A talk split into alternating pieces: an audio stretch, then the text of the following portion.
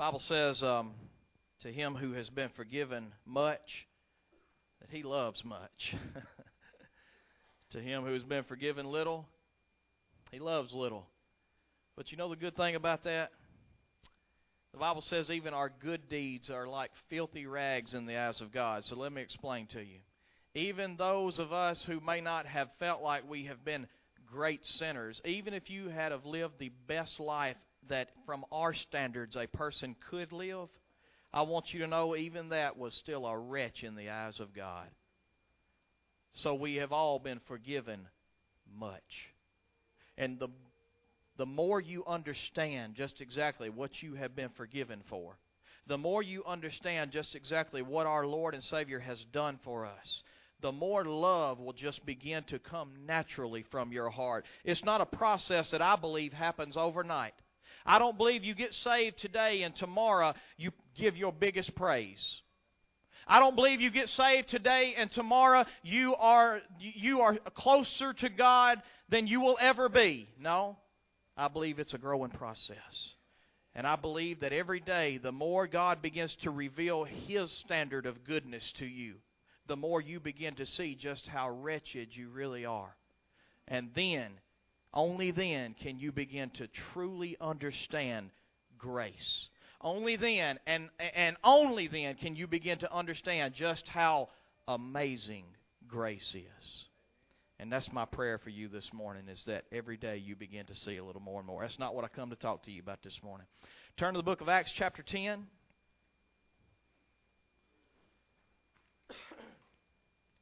I'll try to do a little teaching this morning something I believe is very important for us as Christians to uh, have an understanding of. Acts chapter 10. I would like to begin in verse 34.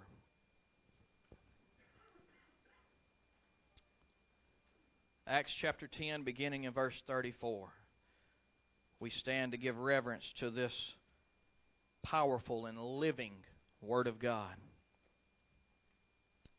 Acts chapter 10, verse 34. If you're there, say amen. If you ain't there, say hold on. Here we go. Then Peter opened his mouth and said, In truth, I perceive that God shows no partiality. The King James Version there says, In truth, I perceive that God is no respecter of persons. That's going to be a more important translation for you to understand than necessarily the word that says partiality. Yes, this is a good translation. However, I truly believe that the King James Version is a better translation when it says, In truth, I perceive that God is no respecter of persons. That's going to be important to understand this morning.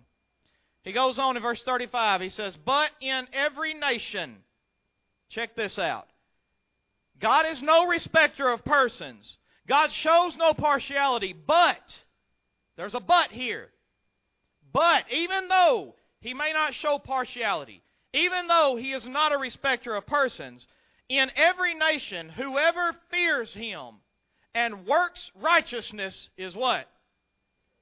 Accepted by him. You can be seated this morning. Whoever fears him and whoever works righteousness is accepted by God. He is no respecter of persons. He does not show partiality. He does not show favoritism over one of his children any more than he does the other. But there's going to be an important lesson that I need you to learn out of this. You know, it's funny. I've been uh, uh, I've been trying to dabble in a little series of our ways and God's ways over the last several months, or over the last month or so, and um, I, I to think about just how partial we are.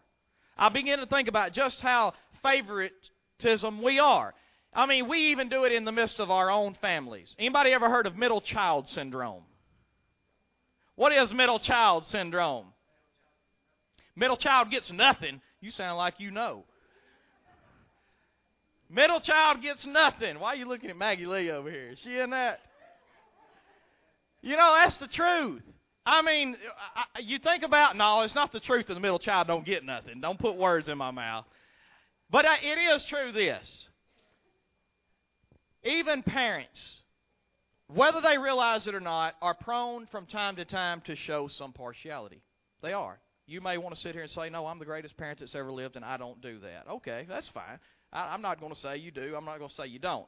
But I am going to tell you that I can show you perfect examples to where some of the godliest men I've ever known in my life were partial to some of their children more than they were other of their children. I can show you where some of their brothers actually, um, that middle child actually began to sell the other one, threw him in a pit, and sent him off to Egypt. Now, Maggie, I'm not giving you no ideas, okay?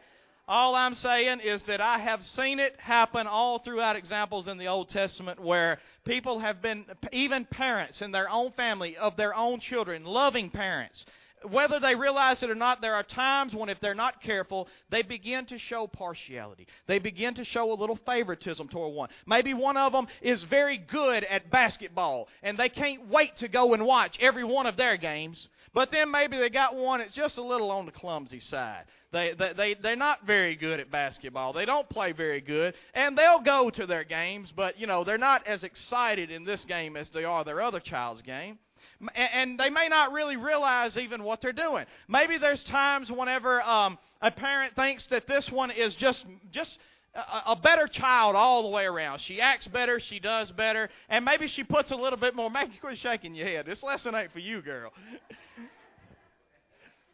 There are times when, even in our own family, as parents, how many of your parents love your children? How many of your parents would give you life for your children? That's love right there, ain't it? It is. But even you, as much as you love your children, even you are prone from time to time to show partiality. Even you are prone to show favoritism. Even you are prone to even maybe even hang out with one a little more often than you do the other not meaning to show any more love toward this one. You don't love this one any more than you love this one. You'd give your life for all of them. But there are times when you begin to show partiality. If that's the case with parents and children, do you not think it's absolutely going to be the case from time to time among brothers and sisters in this building? People that we are brothers and sisters because of the blood of Christ, not because of mama and daddy's blood. So it's really in physical terms of we of the way we understand family. It's really not even your family in physical terms.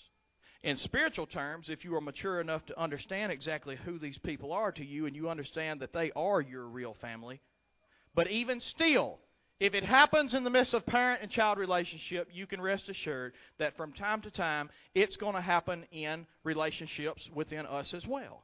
It is. I want to talk to you about this morning about just what I believe, this is my belief, of what God means when He says that He is no respecter of persons. Now, everywhere you see in the New King James Version of God does not show partiality, in the King James, it actually says respecter of persons. Everywhere you see it in the NIV or whatever other version you use, that it, I think some of your versions will say God does not show favoritism. Then also in the King James Version, it will say God is no respecter of persons. I want you to concentrate on what the King James Version would say this morning of God is no respecter of person, persons. Let's look at Job 34. Ding, ding, ding. Got our bell back. Job 34. I told you we ain't no professionals, but we like to have some fun in here. I hope that's okay with y'all. Bible tells me in the book of Proverbs that laughter is encouragement for the soul. Job 34, beginning. I'm going I'm to cover several scriptures to be able to get my point across this morning. So it'll be up here on, well, I say, well, it'll be up here if you can't get flipped to it in time. But again, I want to encourage you use your Bible. This resource is not a replacement for what for, for what you have in your hand. It is a resource for if maybe I need to get there and, and, and read on it, but you can get some good practice at trying to keep up with me. But if you can't keep up with me, take your eyes off of it, look right up here. But do your best to flip, try to find this thing on your own. It's going to give you practice of finding these books in the Bible. Job 34, beginning in verse 17. This is what it reads Should one who hates justice govern? That's a good question, ain't it? Should one who hates justice govern? No. Will you condemn him who is most just? Will you condemn the innocent? It don't make no sense, does it? But look what he says. Is it fitting to say to a king that you are worthless? Or is it fitting to say to nobles that you are wicked?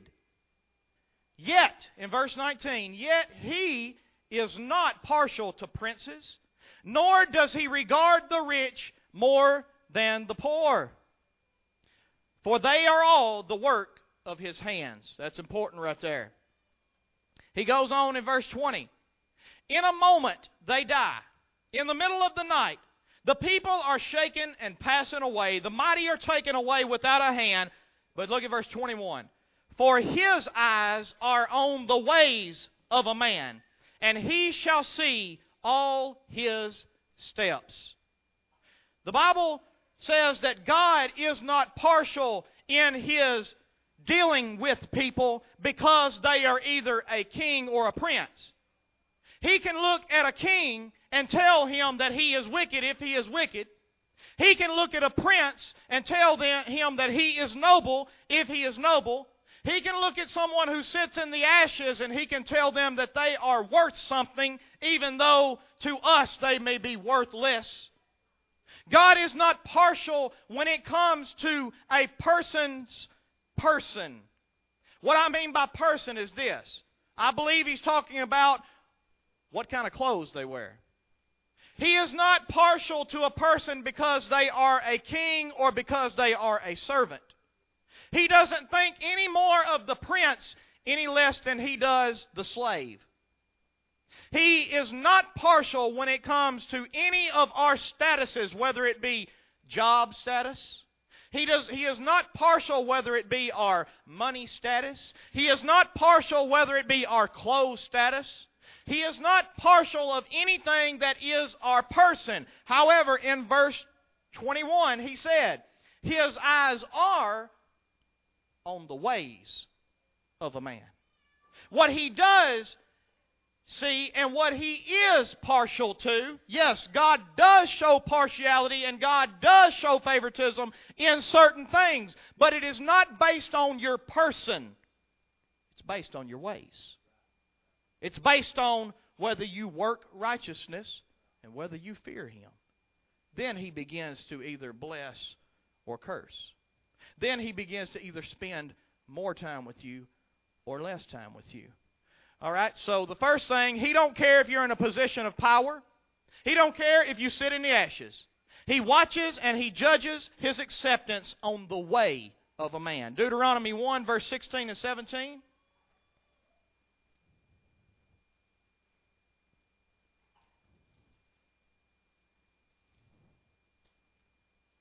Deuteronomy 1 16 to 17.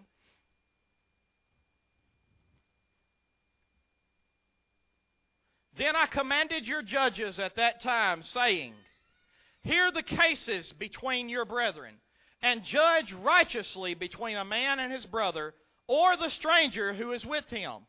You shall not show partiality in judgment. You shall hear the small as well as the great. You shall not be afraid in any man's presence, for the judgment is God's. The case that is too hard for you, bring to me, and I will hear it. And I commanded you at that time all the things which you should do. He does not respect a person. He does not judge them based on whether they are small or great. He says here that he does not show partiality in judgment because of the strength of any man's presence, you know, there have been people, I'm sure, you ever, you ever been pulled over by the police? Oh man, you're trying to find your wallet and you're shaking and you, you get your wallet out, you drop it in the floorboard. Yeah, you're trying to get your seatbelt and you hook it through the steering wheel. I mean, uh, you, you just you, you got a little fear in you. You're worried about this this judgment that's fixing to come to you. God says, I don't judge a man based on his authority that you think he has. I don't show partiality based on whether he brings fear to you or not, because God says, I fear no man.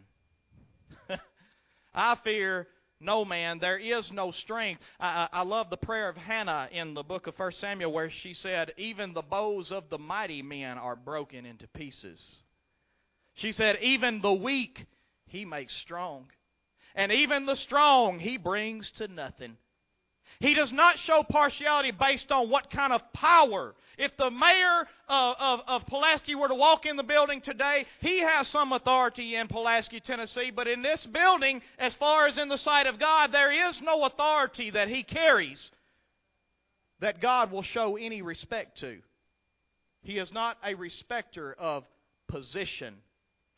The pastor of Wells Baptist Church may walk up here and command something of you but just because he is the pastor of Wells Baptist Church, God does not mean that he is any more partial to him because of any authority he may think he has.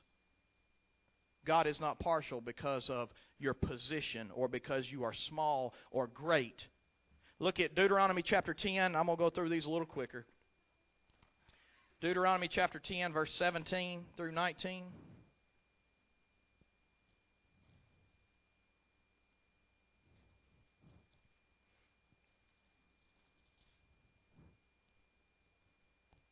For the Lord your God is a God of gods, and He is a Lord of lords. He is the great God, the mighty and awesome, who shows no partiality nor takes a bribe. He administers justice for the fatherless and the widow, and He loves the stranger, giving him food and clothing. He shows no partiality, nor does he take a bribe. He does not care how much money you have to offer him. There is no possession that you can possess that will influence how he deals with you. There is no possession that you can have that will influence whether he accepts you as a child or not. It isn't about money. It isn't about possessions. It's about the ways of a man as to whether or not he accepts you. He don't care if you have a father or not. He don't care who your daddy was. Your daddy could have been George Bush or Bill Clinton. He don't. Your your daddy could have could be Osama Obama. What's his Obama? Uh, President Obama. I forgot the president's name. Lord help me. His name. Boy, I about messed up, didn't I? I hope they ain't got the cameras on in here. Your daddy could have been Obama for all I care and for all God cares. He don't care if your daddy was the greatest that ever walked and he don't care if you ain't got a daddy. He says, "I will be a father to the fatherless. I will accept him whether he has a father or whether he does not." He says here that I will accept the widow. I will be a husband to the widow. I will accept her whether she has a husband or whether she does not have a husband. It makes no difference to me. I am not partial to whether she has a husband or not. He said, I judge the same and I accept the same whether they are married, whether they are a child with the father, or whether they're widowed and they're fatherless. Look at uh, 2 Chronicles 19. Fixing to get here in a minute about what respecter of persons does not mean. Second Chronicles chapter 19 verses 5 through 7.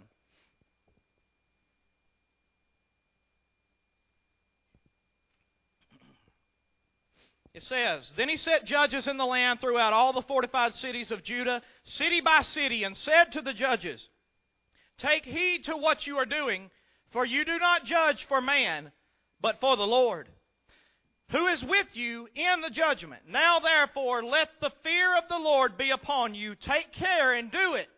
For there is no iniquity with the Lord our God, no partiality, no taking of bribes. He also reminded his judges that he had set up, that judge his people on his behalf. He says you got to make sure that you do not show respect for persons. In other words, today in this day of time, because God has made us a holy priesthood, because He has made us members of one another, He has also told us to help judge one another. Now, not judging by the way that you're thinking.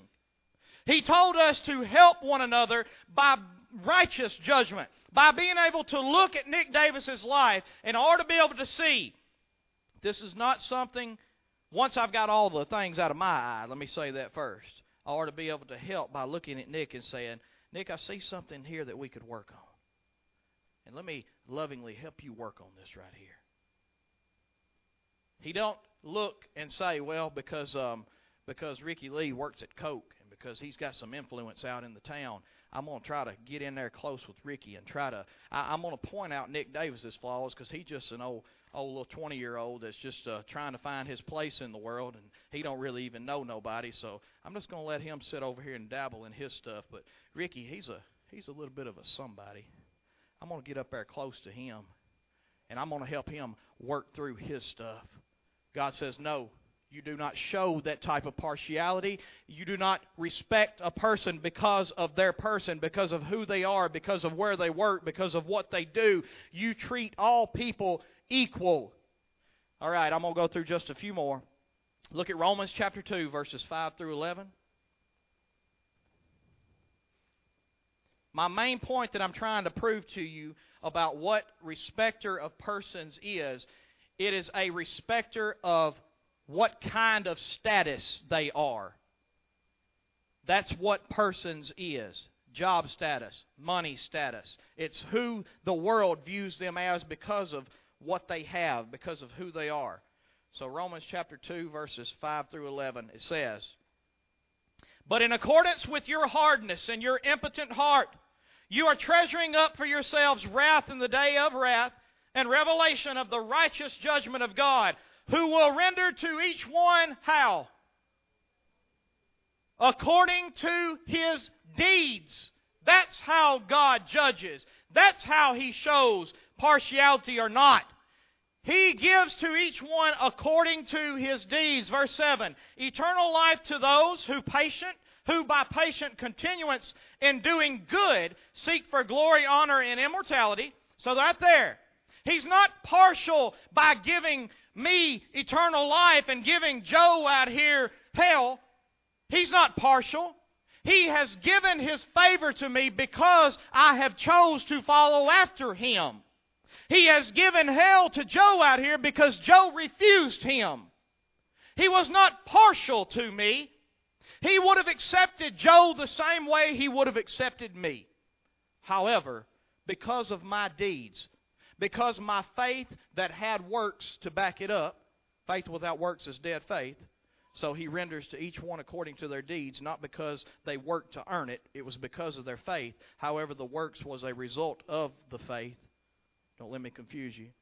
But he does render to each one according to our deeds. And he gives eternal life to those who, by continuing in doing good, seek for the glory and honor and immortality. In verse 8, but to those who are self seeking and do not obey the truth, but obey unrighteousness, indignation and wrath, tribulation and anguish on every soul of man who does evil. Of the Jew first and also of the Greek. Makes no difference to him. But glory, honor, and peace to everyone who works what is good, to the Jew first and to the Greek. For there is no partiality with God. For with God there is no respect of person. Jew or Greek, he don't care. Black or white, he don't care. Makes no difference to him. He don't see like you see. He don't look down at Ricky and see a white man. He looks down at Ricky and he either sees the blood of Jesus or he don't. That's it. He don't even see the skin. It's not even what he's looking at.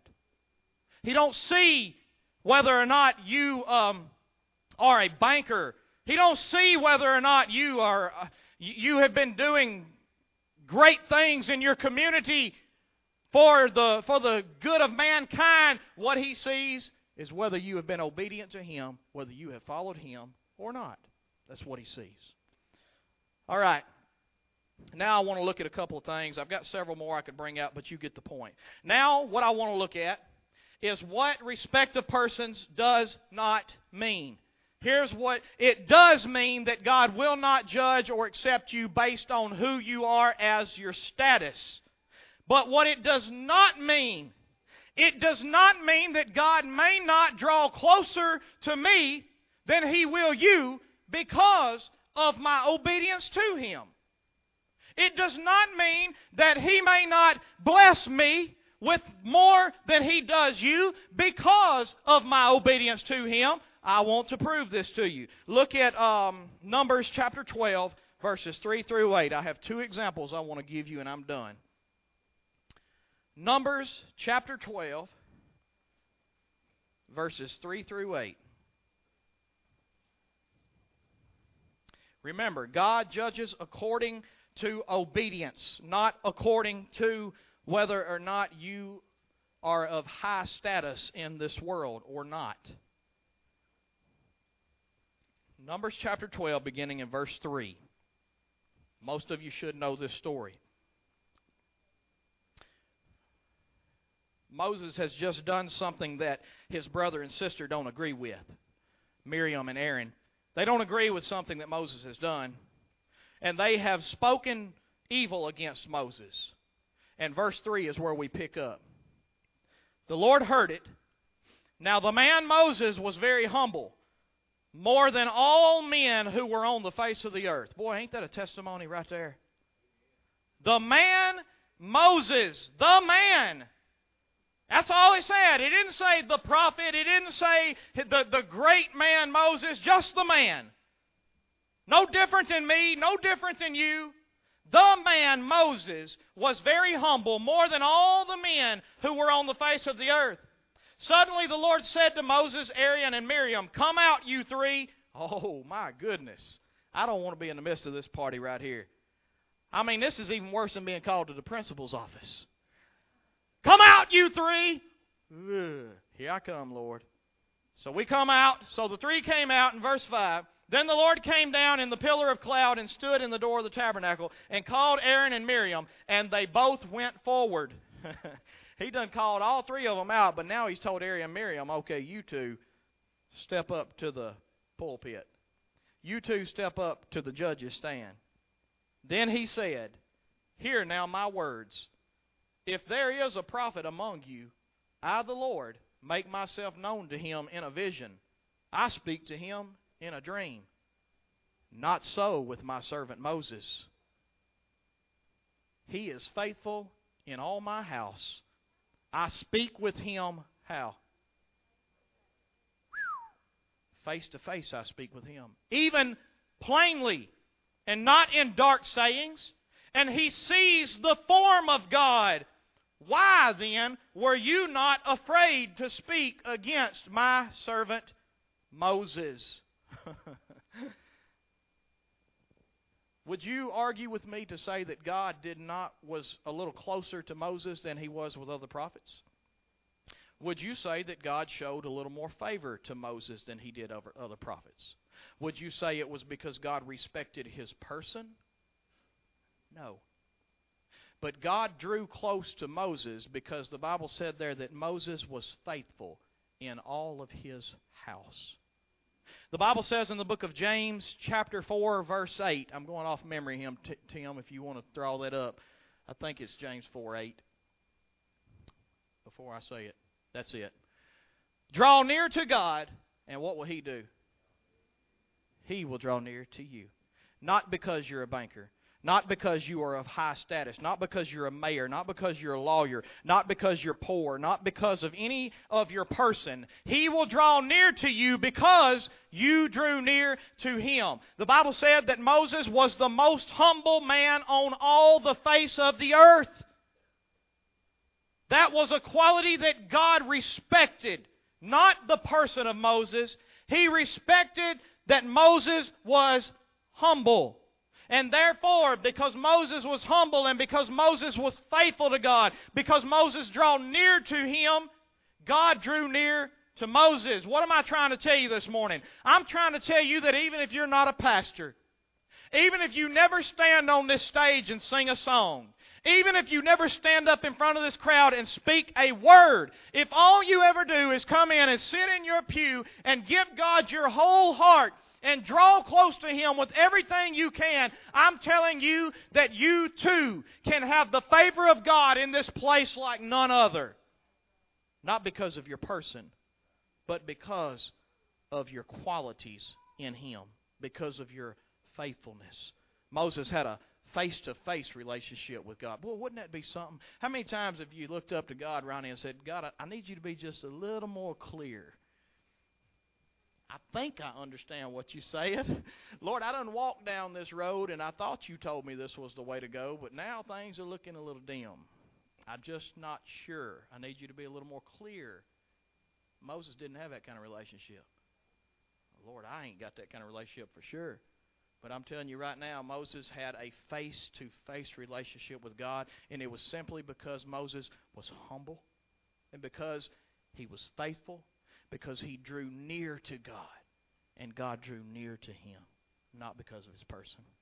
So, respect of persons does not mean that God will not show more attention to or give greater blessings to someone because of their faithfulness in Him. My second example, and I'm done, comes from John chapter 19.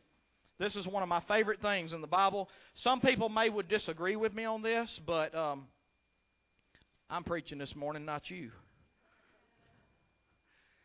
John chapter 19. Forgive me, Lord, I didn't mean that.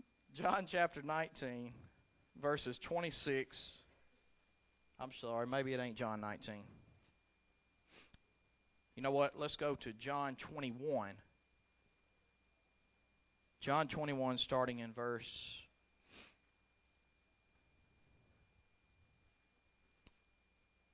Let's start in verse um, 17. John 21, verse 17. He said to him the third time, Simon, son of Jonah, do you love me? Peter was grieved because he said to him the third time, Do you love me? And he said to him, Lord, you know all things, and you know that I love you.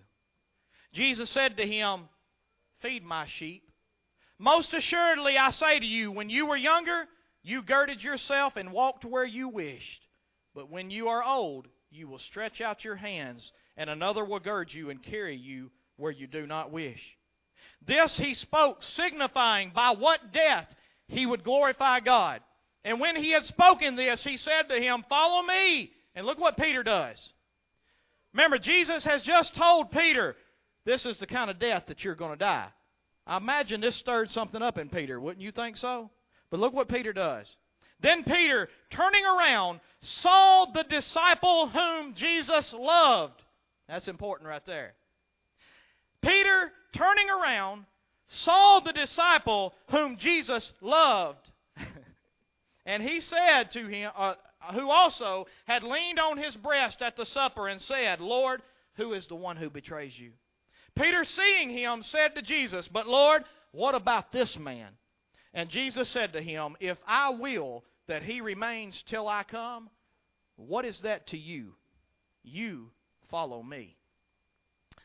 There are several places in the in the Gospel of John. This is my closing my closing point.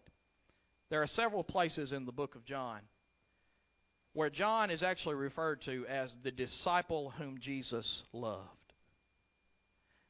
Now, do you think that Jesus walked around and looked at John in front of his disciples and said, Hey, disciple whom I love, you and Peter come over here? Do you think that's what happened? Jesus didn't walk around calling this disciple the disciple whom I love. But somewhere along the way, think about this. John is sitting at the Lord's Supper table and he's leaned up against Jesus' breast. He's the one sitting beside of Jesus. He's leaned up against him. And Jesus is talking about one of y'all is going to betray me. And they look at John, the one who's leaned against Jesus' breast, and they say, John, ask him who it is. Why do you think they didn't ask him? They believed that John, that Jesus loved John more than John loved. They believed that Jesus loved John more than Jesus loved them. Therefore, I believe the reason John writes this gospel and calls himself the disciple whom Jesus loved, it is my opinion and my belief that John actually gained the nickname from the other disciples, the one whom Jesus loves.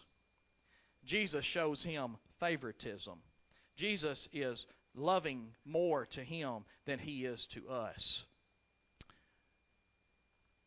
And I want to say this. I believe that Jesus probably was a little closer to John than he was the others.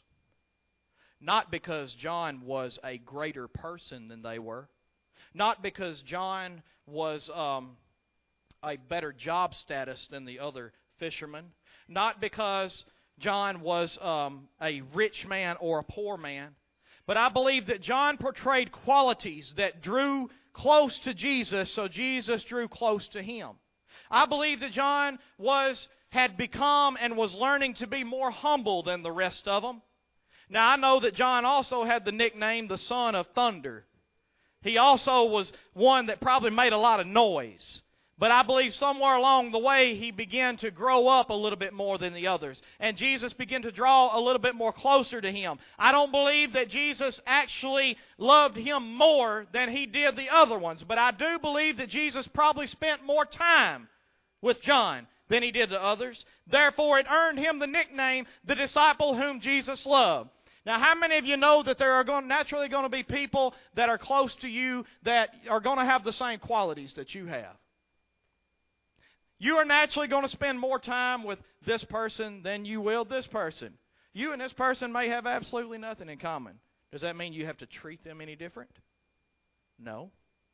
You are going to have people that you're going to spend more time with. The ones that draw close to you or you draw close to them, naturally, you are going to become closer to each other. But, that, but what Jesus is trying to teach us is this.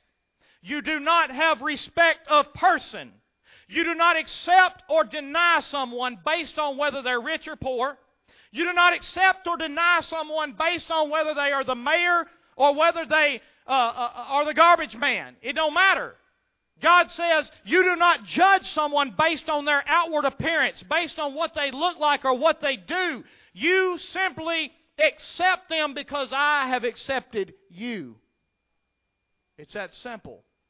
Yes, there are still going to be more people that you are drawn a little closer to than others, but you do not mistreat the other ones because of this. John was also the disciple that when Jesus was on the cross, he looked down, and the Bible tells us in John 19 something that, that Jesus looked down and saw the disciple whom he loved. That's the words from the Bible. John, Jesus looked down, saw the disciple whom he loved standing next to his mother. And he looks at the disciple whom he loved, and he said, John, behold, this is your mother. And he looked at Mary and he says, Mary, behold, this is your son. In other words, Jesus entrusted the care of his mother with this gentleman because he trusted him. I believe that this is the same way that God is with us today. God either accepts us and He gives us more responsibility and He shows us more favor. He either draws closer to us because of our obedience and our faithfulness, and that alone. It does not mean that God respects who you are any greater than anyone else, but He does respect your obedience. He does respect your faithfulness. God is no respecter of person. Quotation marks. I think it's how we do it, right? God is no respecter of person. Therefore, he does not look at your status and decide. He don't care if you're wearing Tommy Hilfiger or not. He don't care. Oh, that's old. What's in now? What do we, Abercrombie? Is that what's in now? He don't care if you're wearing that Aber stuff. He don't care. The only thing he cares about is whether or not you are obedient, whether or not you are faithful. Therefore, he tells each and every one of us, no matter what kind of clothes your neighbor has on, if a rich man comes in in, in your building and you show him and you tell him, come up here and sit in the good seat. You know, I hear people tell me, and I know it's just a, a immaturity thing, but I, I hear people tell me all the time from other churches, um, well, the reason First Baptist can do what they do is because they got some heavy hitters. They told me that, really. I'm serious. I've heard that. So, from so many different people of different churches, they'll say, well, they got heavy hitters. And what they mean by that is they've got people in there that can give money. I'm going to tell you what God will provide us with all the money we need. You can I, I have seen it with my own eyes